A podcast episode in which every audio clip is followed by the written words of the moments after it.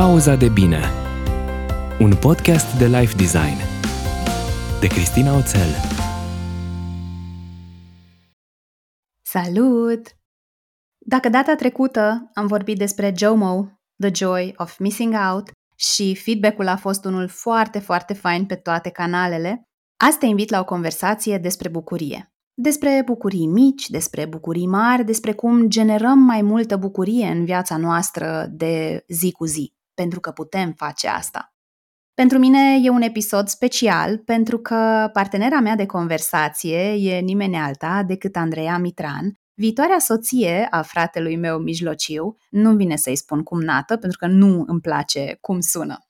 Andreea este responsabilă de tot ce ține de social media și de crearea de conținut la editura Nemira și face asta full-time, însă pe lângă asta este și un super fotograf și antreprenor part-time.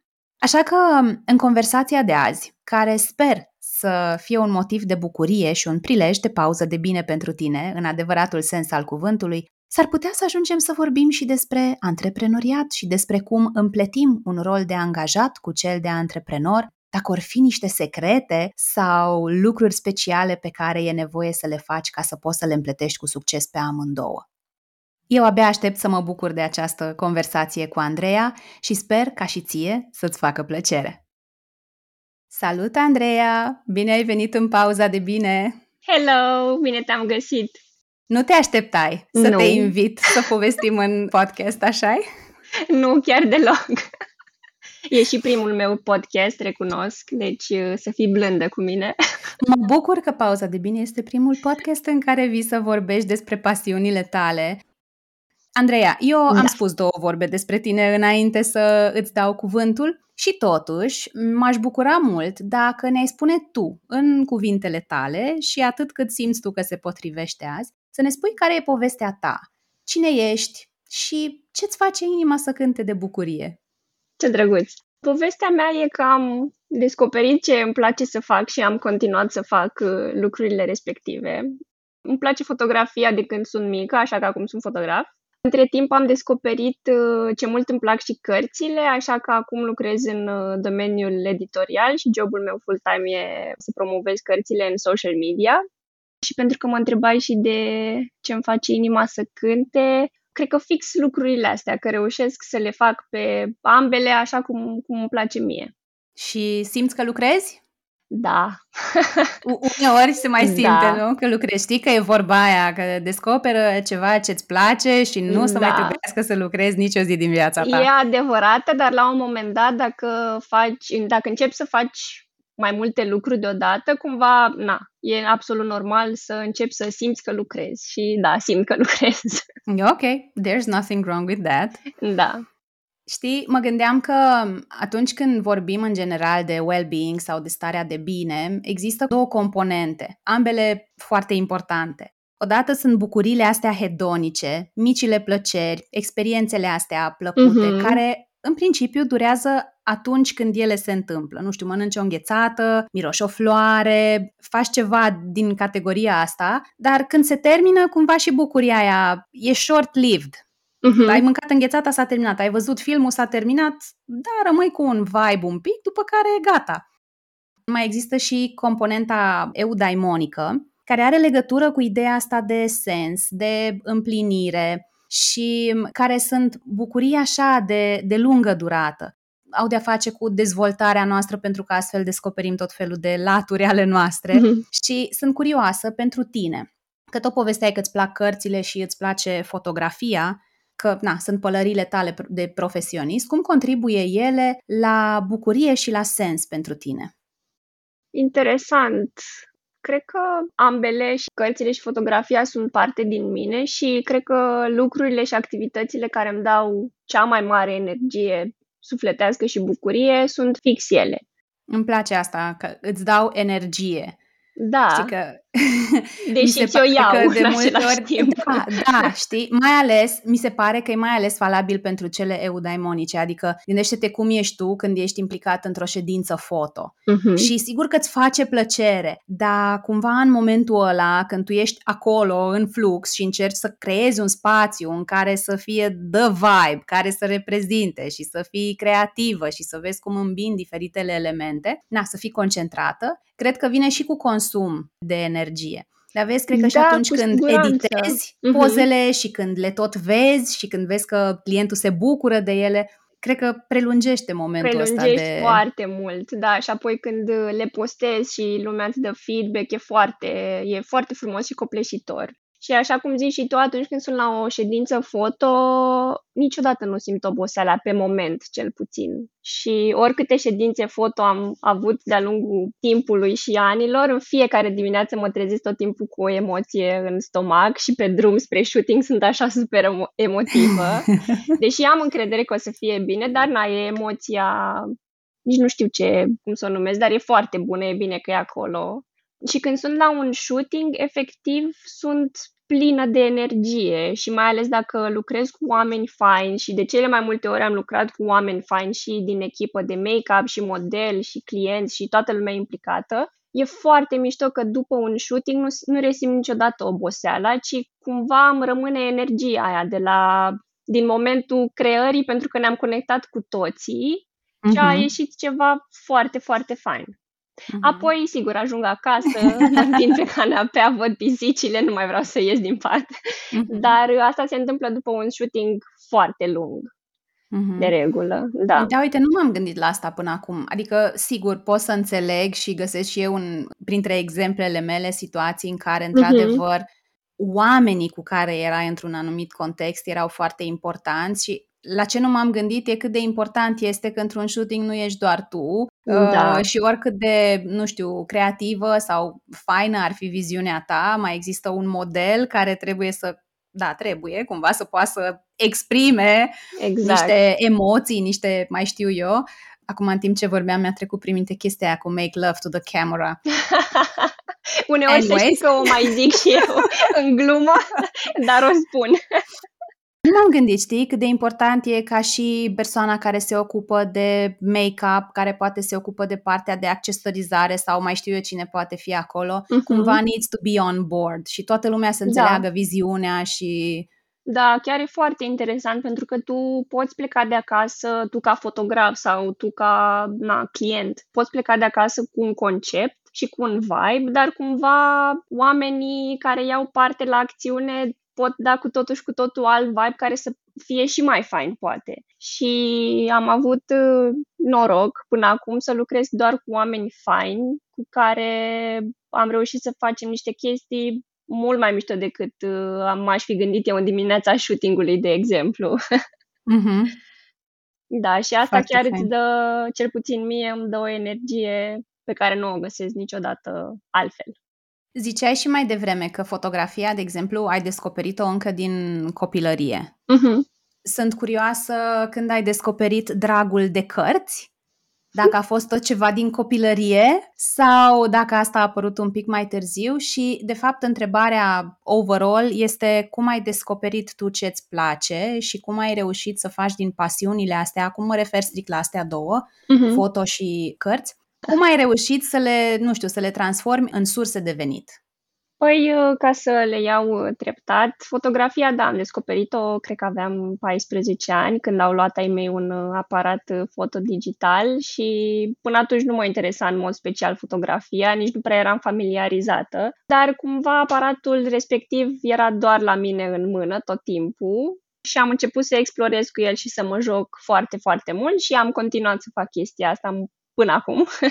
Uh, Iar pasiunea despre cărți uh, E un pic rușine să zic asta, dar nu a venit încă de când eram mică.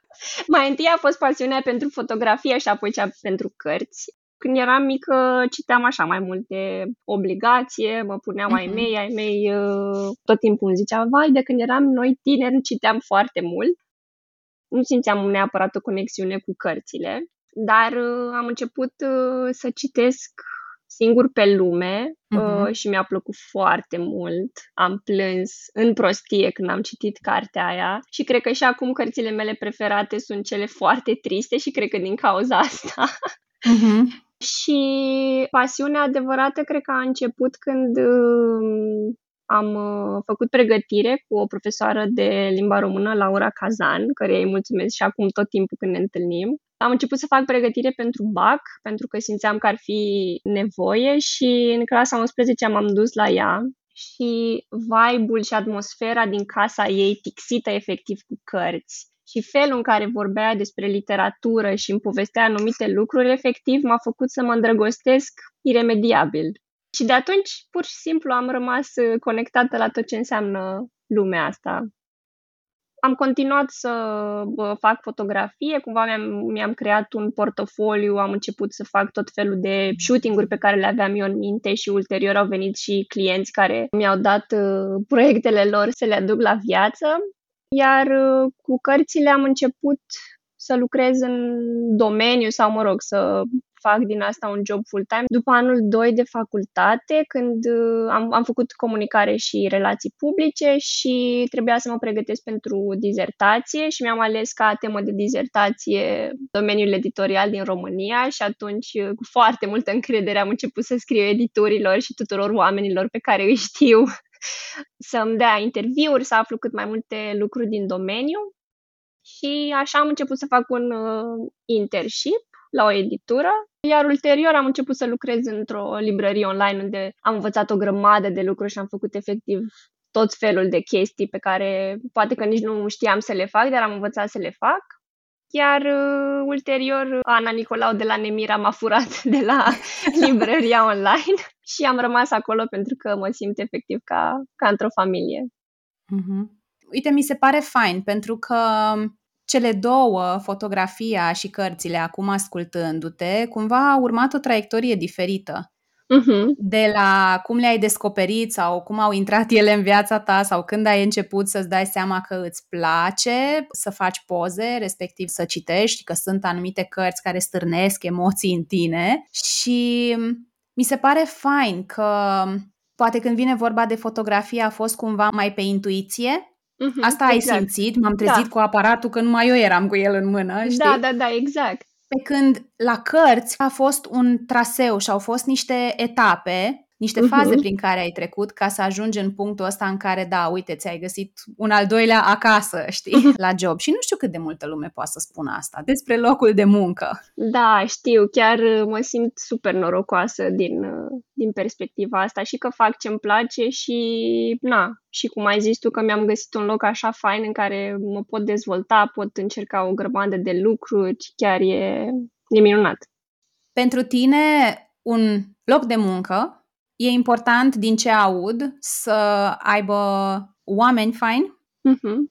să fie cumva și libertate să poți să experimentezi, să propui, pentru că eu te știu un om foarte creativ și nu te-aș vedea într-un loc unde să, să-ți fie îngrădită această creativitate. da, exact. Mai e și altceva ce crezi că e important atunci când vorbim de un, un job care se simte, poate nu chiar ca un al doilea acasă, dar să se simtă bine. Cred că este fix intuiție, pentru că eu când am acceptat să lucrez în, uh, la editura Nemira, habar nu aveam cum o să fie.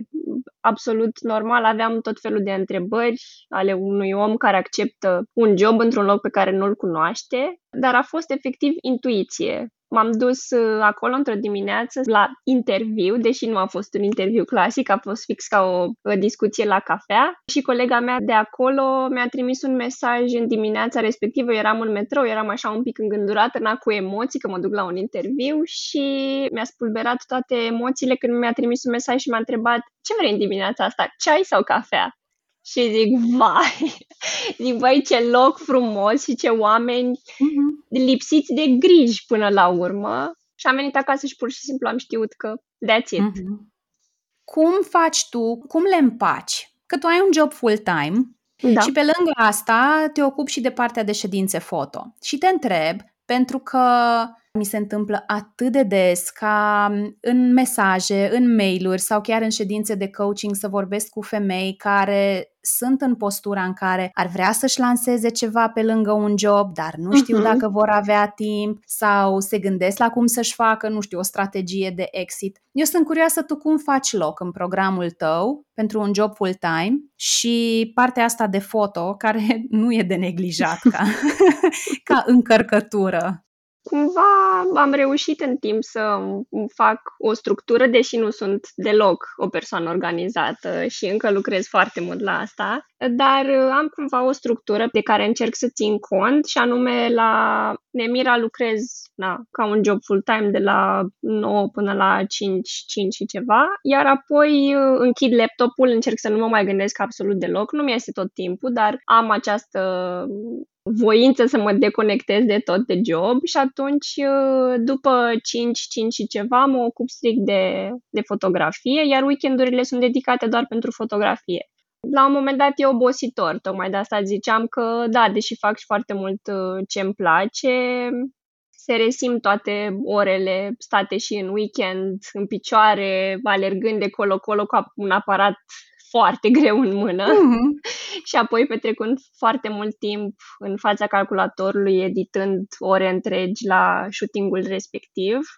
It's a challenge, dar uh, cumva sunt conștientă că ar fi loc de mai bine, adică pentru fotografie aș mai avea nevoie de încă pe atât timp ca să mă ocup efectiv cum aș vrea eu, pentru că uh, știi că avem fascicul împreună cu Andrei și ne-ar plăcea foarte mult să continuăm să-l promovăm tot mai mult, tot mai bine și cumva tocmai că nu este atât de important precum uh, jobul sau precum shootingurile respective în sine, tot timpul e pe plan secund. Tocmai de asta că mă întrebai înainte de ce nu am o fotografie cu mine, uite de asta. Pentru că nu m-am ocupat să facem un uh, shooting, să ne vadă și pe noi oamenii, oamenii da, din spatele uh, fascicul. A fost simpatic. Bine, am și exagerat, da? Că ți-am cerut una landscape, dacă da, se poate. Portret dacă... am. Asta cu telefonul se rezolvă rezolvă imediat. Da, da, știu ce zici. Spuneai că ai această voință ca la 5, 5 și ceva, când o fi, să închizi, să te deconectezi de partea asta și, sigur, probabil că nu în fiecare zi ești pe partea de foto, că da. te mai și relaxezi și ai grijă de tine, dar apropo de voința asta, există în orice job aspecte care ne super plac și există și aspecte care ne plac mai puțin. Nu știu, exact. faptul că trebuie să lucrezi în Excel-uri, pentru unii e partea de contabilitate, deși pe asta eu am învățat să o privesc cu alți ochi, apropo de banii sunt energie și poate n-ar fi așa rău să ne gândim că unii intră, alții ies și să există un, un flux Exact. și să ne facem treaba, să întreținem acest flux. Sunt curioasă, atunci când dai de aspecte ale jobului sau ale părții de foto, care nu-ți plac atât de mult, cum faci să nu le amâni la nesfârșit? Cum faci tu să te mobilizezi? O să spun ce nu voiai să auzi, dar Așa. le amân la nesfârșit. Așa.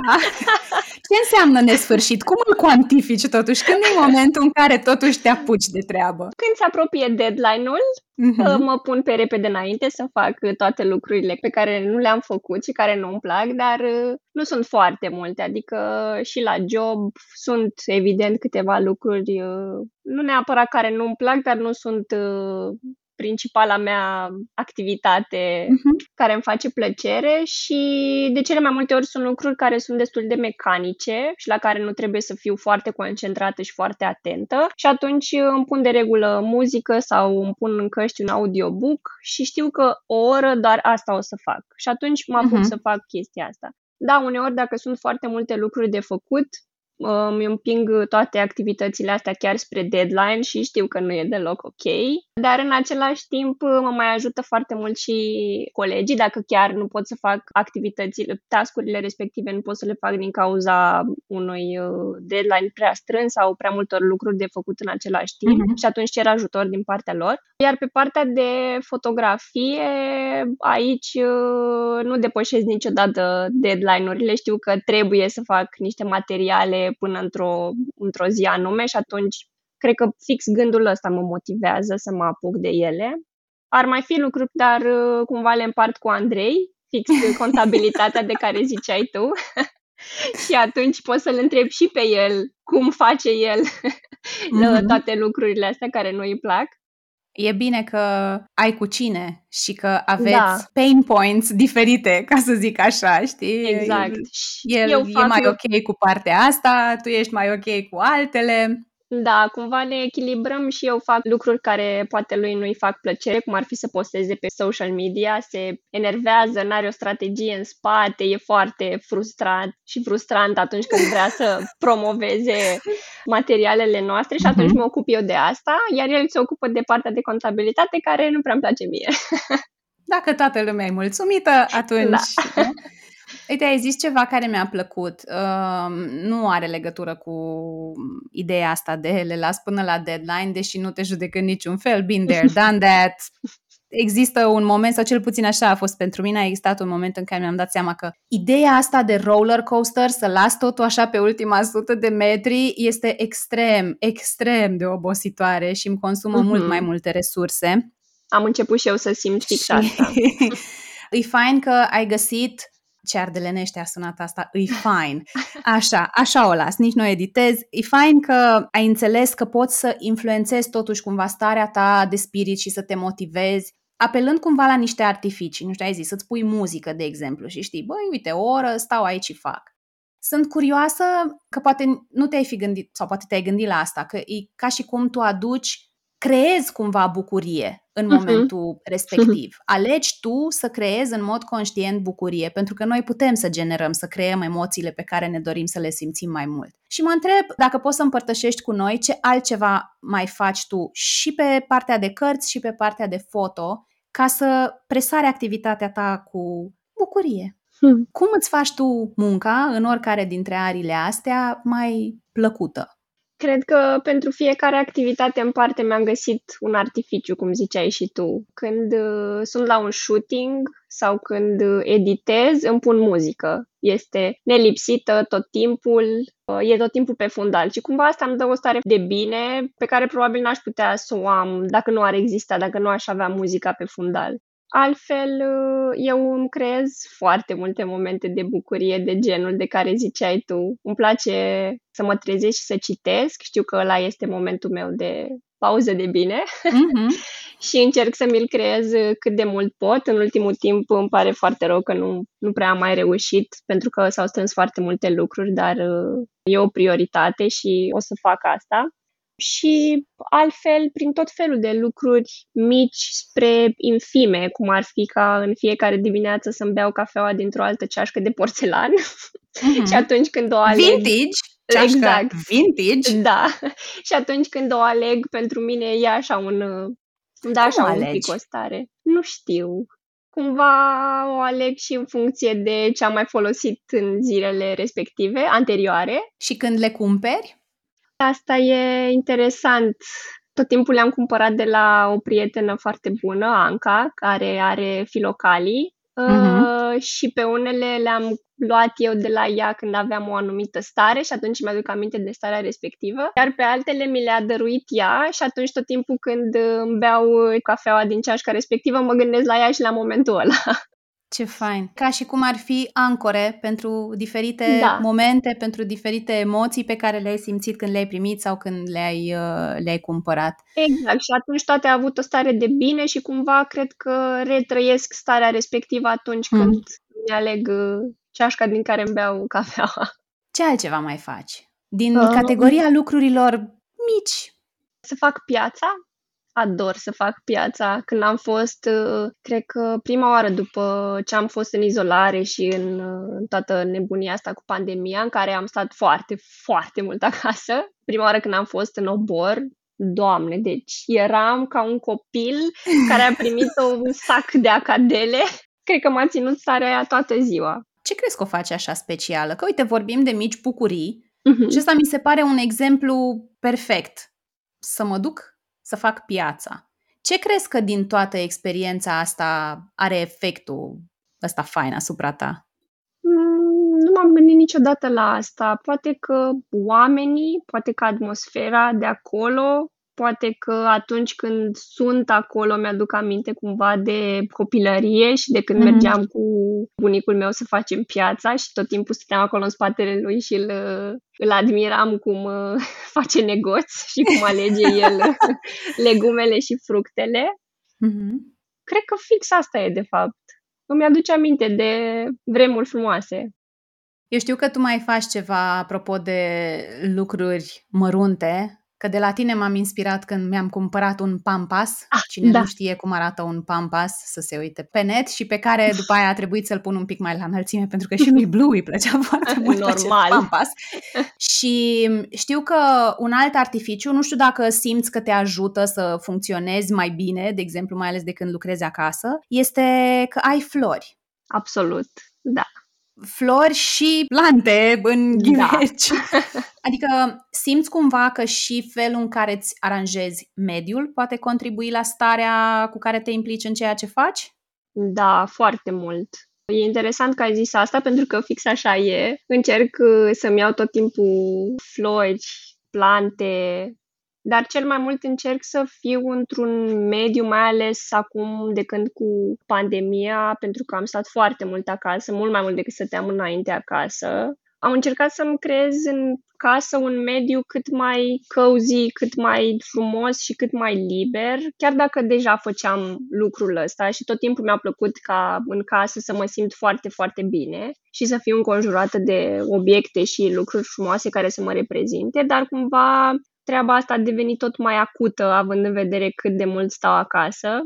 Uite că acum, acum vorbind mi-am dat seama că nu pot, sau cel puțin nu lucrez la fel de bine când este dezordine, dacă e dezordine în casă. Tot timpul simt că îmi stă ceva pe, pe creier dacă nu este curat în jurul meu pe ureche intră, pe alta iese, alte ori da, sunt de acord și știi, dar merge în ritmul lor și îmi dau hmm. seama că, nu, Trebuie să, trebuie să mă, mă detașez eu de niște așteptări aici. Deci, nici bucurii în mediul tău de lucru. Ziceai tu că dacă e ordine, te simți, nu știu, mai, mai ok și da. te poți concentra mai bine. Cum le-am zis noi, artificii, da. Uh, flori, plante, obiecte frumoase care te reprezintă și pe care dacă le vezi poate și evocă niște amintiri, poate pur și simplu îți place cum arată și na, te, te inspiră sau te ajută să, să te simți mai, mai ok și să te mobilizezi. Sunt curioasă. Hai să mai vorbim un pic de micile bucurii, dar hai să ieșim din sfera asta de pălării de profesionist, când nu e vorba despre cărți, când nu e vorba despre job, când ești tu cu, nu știu, cu prietenii, cu Andrei, cu timpul tău pentru tine. What sparks joy pentru tine, cum zice Marie Kondo? Ce simți tu că ți aduce bucurie? Lucrurile foarte simple, pe lângă cele de care am vorbit noi, cele cu bucuriile mici pe care ți le creezi tu și de care alegi să te bucuri, cum ar fi să îmi revăd părinții după foarte mult timp sau uh, să mă plimb în sfârșit într-o pădure sau uh, să mergi într-o călătorie după, la fel, foarte mult timp. Cred că asta a fost cea mai uh, mare bucurie din ultimul timp la care mm-hmm. m-am gândit încă din acum un an jumătate de când... Adevărul e că vacanțele din vara asta au fost foarte așteptate. Da, de toată lumea și mi se pare absolut normal cred că asta, foarte mult, să stau foarte mult în natură. Asta mi-aduce cea mai mare bucurie dacă nu e, dacă e să nu vorbim de cărți și de foto și de celelalte lucruri care mă pasionează și care îmi plac. Să stau afară, sub soare. Mm-hmm. Ok. Cum crezi că ar putea oamenii să descopere lucrurile astea care le fac plăcere? Indiferent dacă vorbim de bucurii mici sau că vorbim de lucruri din astea care îi hrănesc, care duc spre ideea de împlinire sau spre, spre sens? Cred că cumva toată lumea știe în subconștient poate ce le face plăcere și ce îi bucură pe ei. Poate doar să fie un pic mai conștienți la treaba asta și să se lase purtați, aș zice, să, să descopere mai multe lucruri sau să dea curs anumitor lucruri la care poate înainte le puneau niște bariere sau poate pur și simplu să experimenteze. Poate că chiar nu știi ce-ți face plăcere, dar mm. poți să începi să experimentezi, nu știu, să te uiți la filme, să vorbești cu oameni mai diversi sau să-ți cauți uh, inspirația în cărți, plimbări. Pentru tine, care a fost o experiență mai recentă? Ceva nou ce ai încercat sau ai învățat și ai testat, din care ți-ai scos ceva? Uite, da, asta chiar îmi place. Nebunia cu plantele. Tot timpul mi-au plăcut.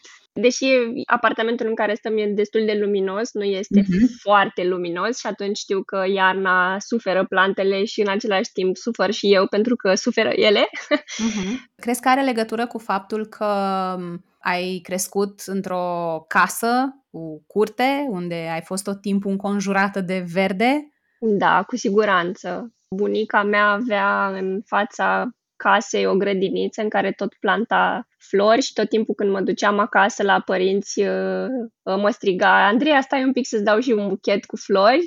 Și tot timpul îmi culegea ea. Și când îmi culegea ea uh, eu mă duceam, aveam un, un deal chiar lângă casa bunicilor și mă duceam pe deal și îi culegeam eu atunci buchețele de flori și atunci cumva ne contrabalansam și tot timpul ne dăruiam câte ceva. Tot ea avea veranda plină, plină, plină cu cactus de care avea grijă. Erau doar cactus, nu erau alte plante. Nu știu de ce și îmi pare rău că n-am întrebat-o uh, de unde pasiunea ei pentru cactus. Și da, faptul că stăteam tot timpul în curte, eram tot timpul înconjurată de animale, de verde, de plante, de flori. Da, tot timpul mi-au plăcut florile, mi-am cumpărat tot timpul flori, m-am bucurat mereu de ele, dar uh, de vreun an, un an și ceva, am început să aduc tot mai multe plante în casă și au început să crească și să crească.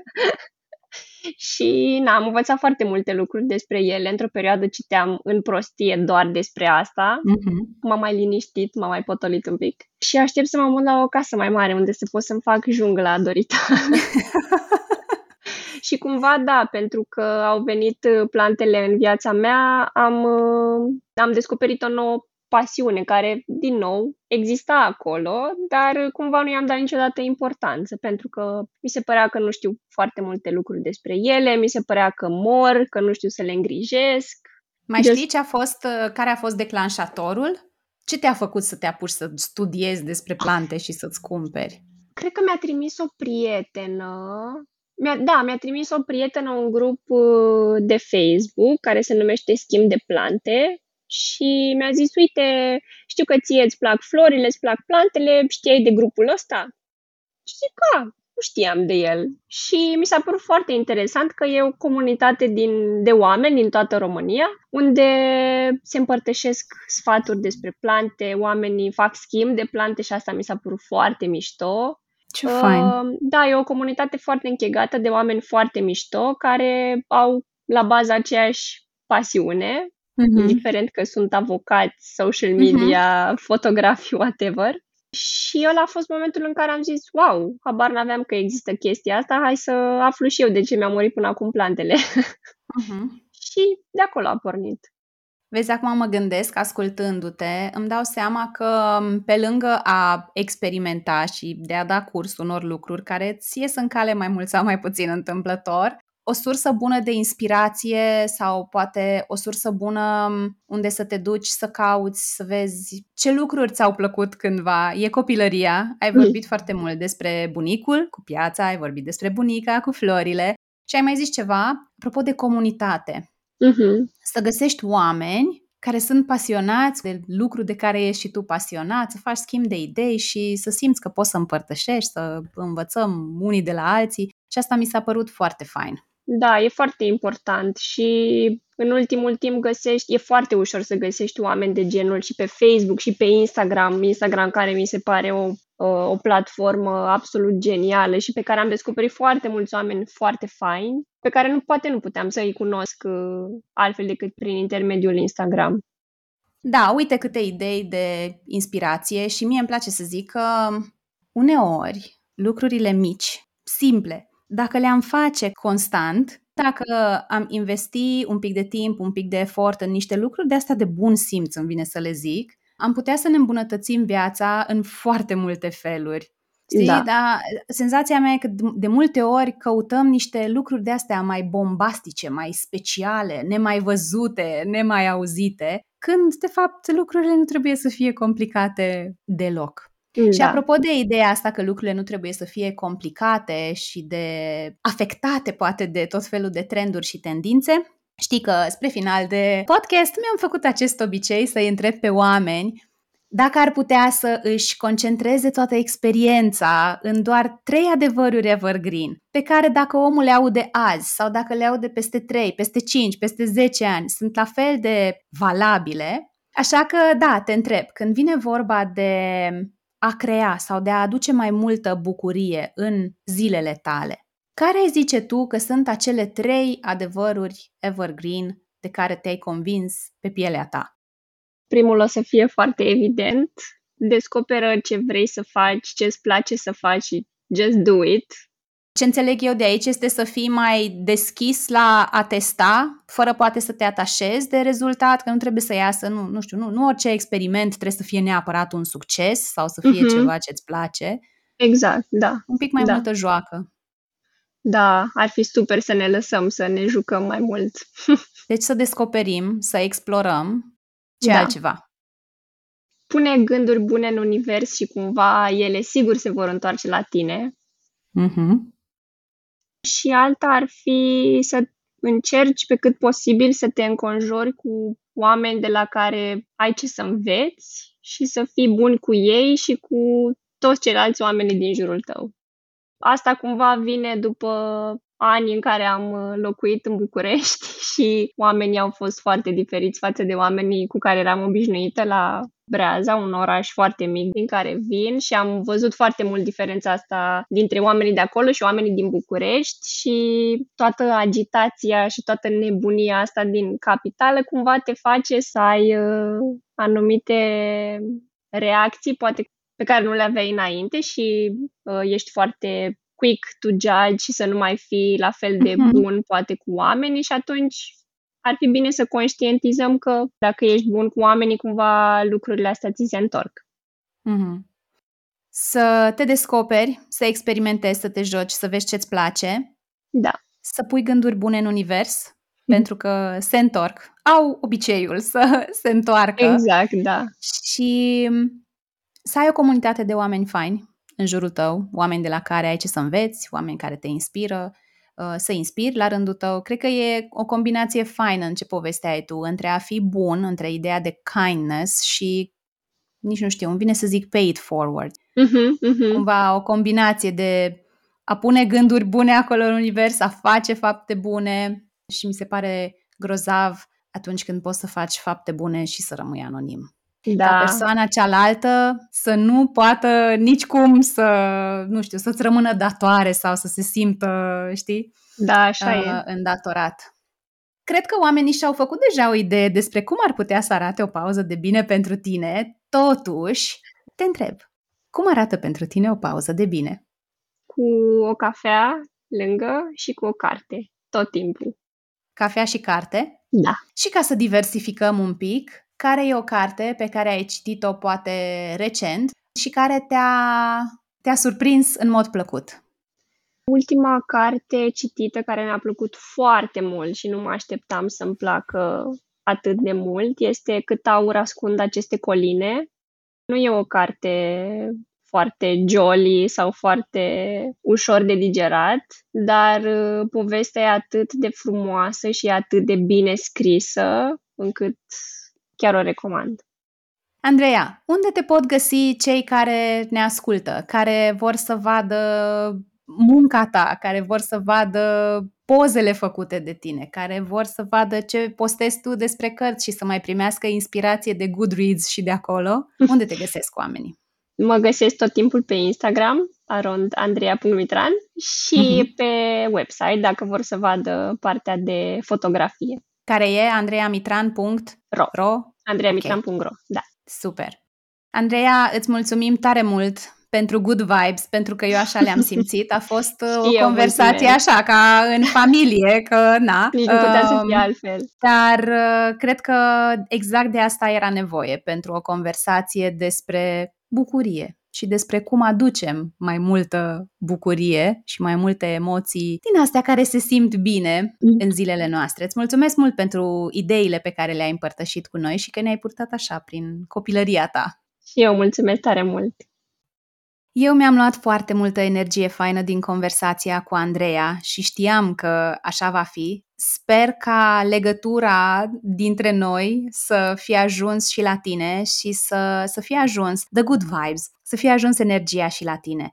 Sunt curioasă ca de fiecare dată să știu cu ce ai rezonat, ce idee îți iei tu din acest episod de pauza de bine, care e un lucru pe care vrei să îl pui în practică în viața ta. Și te invit ca de fiecare dată ca să îi dai share episodului în Insta Stories, să ne dai tag mie și Andrei, să ne bucurăm împreună cu tine și să ne luăm feedback de acolo, de la tine să aflăm ce ți-a plăcut. Aici se încheie episodul de azi. Îți mulțumesc că ai rămas cu mine și cu Andreea până la final și nu uita că și tu ai puterea să-ți creezi o viață pe care să o iubești. Pauza de bine Un podcast de life design De Cristina Oțel